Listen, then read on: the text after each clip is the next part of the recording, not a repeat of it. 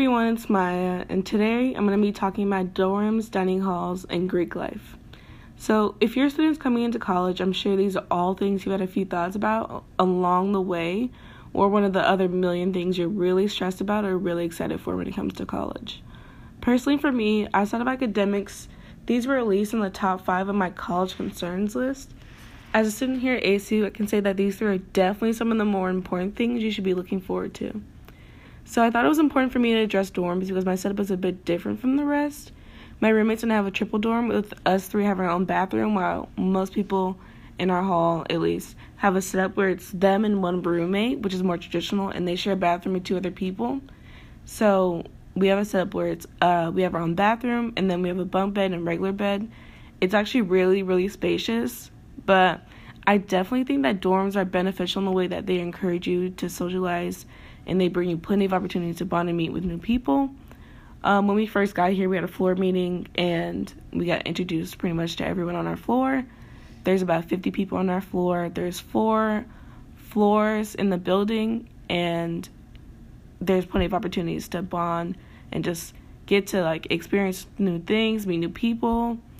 So, moving on to dining halls, they definitely weren't something I was specifically looking forward to coming into college. Um, here at ASU, there's six different dining halls across campus, and as a regular student, you have access to all of them. But the best one, which is in the honors college, does have you pay a few dollars to get into it, depending on whether it's like breakfast, lunch, or dinner. Um, the food here definitely isn't the best, and it's not gonna taste good as your mom's home cooking. But they do offer a lot of different options. They give you healthy options as well, along with things that aren't really healthy, like pizza and cereal and like whatever else they have in there for the day. Um, it varies during the day, so you never really get the same thing over and over. Um, so moving on to Greek life, I have my roommate Julia with me to talk about her experience with Greek life since we we went through the process together. so, what was your experience like going through Greek life? I mean, you're still in it. So, like, what was your experience with like the process of like recruitment and uh, choosing a sorority, going through the whole process? Um, recruitment was kind of stressful because you had to talk to a lot of people and it was really long days and it was really disappointing when you didn't get chosen back for one of the houses you wanted, but at the end of the day, I'm really happy with where I ended up. All the girls are really sweet and genuine and we have a good time. Okay. So, what was your favorite and least favorite part about going through recruitment or having to be in a sorority today? Um, my favorite part about going through recruitment was meeting people because there were a ton of girls going through the same thing. And my least favorite part was probably how far we had to walk because this is Arizona. So like we had to run across campus in our heels in like the 120 degree weather and all our makeup and stuff and it was really not fun. And then my favorite part about being in the house is being around a lot of girls who have the same values as me.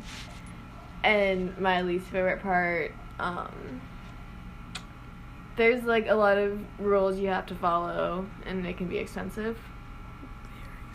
Okay, thank you.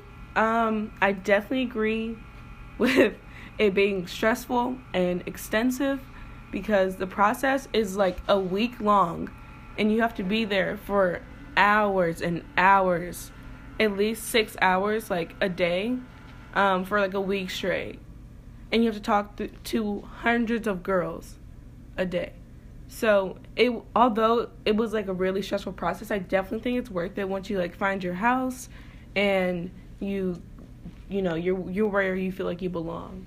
So I think even if you don't feel like you should go through Greek life, I think everyone should. It's not what what people portray it to be. It's very different. Um, so I think it's definitely at least worth the try. And that will be all for today. So thank you for listening and have a wonderful day.